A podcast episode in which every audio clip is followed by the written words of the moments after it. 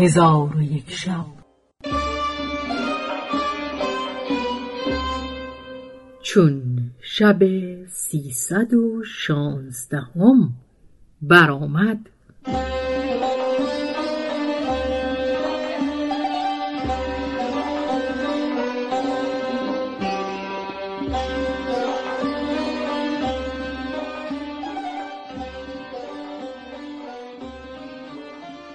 گفت ای ملک جوانبخت، علی ابن مجدالدین چون میگساران بی خود افتاده بود که دزدی از دزدان بیرون آمده در کوی و محلت شهر میگشت تا چیزی بدزدند.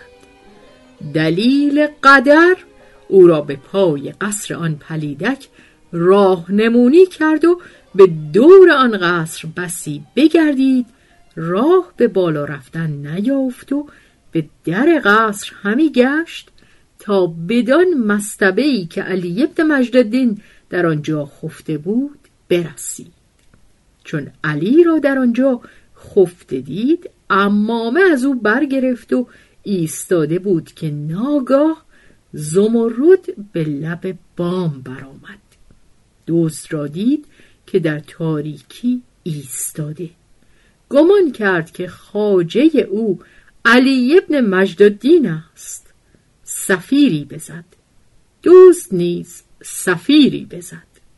آنگاه زمرد خود را از ریسمان بیاویخت و خورجینی پر از زر سرخ با خود آورده بود. چون دزد او را بدید، با خود گفت این کاری است عجیب و این کار سببی غریب خواهد داشت. پس از آن کنیزک را با خورجین به دوش گرفته مانند تندباد روان شد. زمرد به او گفت من از عجوز شنیده بودم که تو از دوری من رنجور و ضعیف گشته‌ای، اکنون تو را میبینم که از پیل قوی تری. دوست او را جواب نگفت.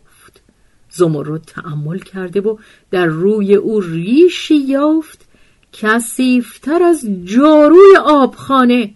پس زمرد از او بترسید و به او گفت تو کدام جانوری؟ دوست گفت ای روسبی، من شاطر جوان گرد هستم و از زیر دستان احمد دنفم و ما چهل عیاری. زمرد دانست که قضا بر او چیره گشته و او را حیلتی نیست بجز این که کار به خدای تعالی بسپارد.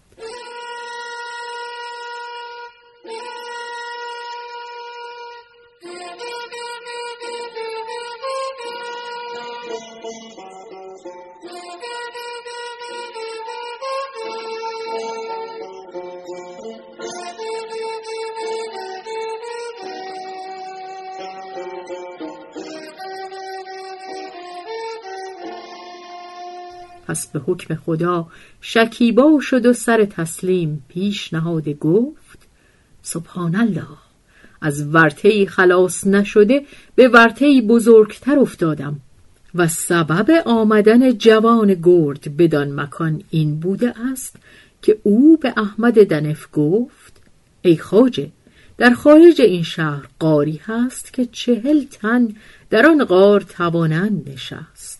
من همی خواهم که مادر خود را به آن غار برده خود به شهر بازگردم و از شهر غنیمتی آورده در نزد مادر جمع آورم که فردا چاشت شما را ضیافت کنم.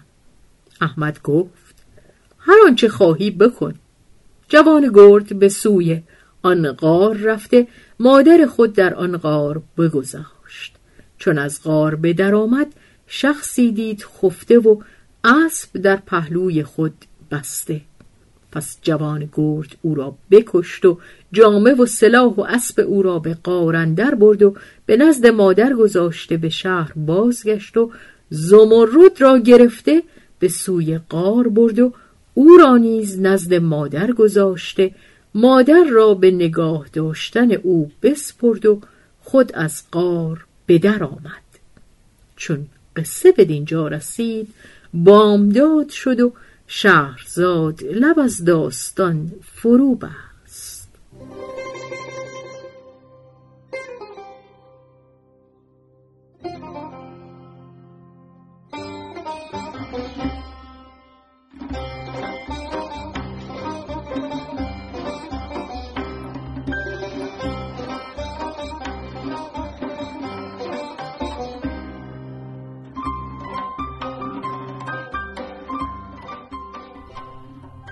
به روایت شهرزاد فتوحی،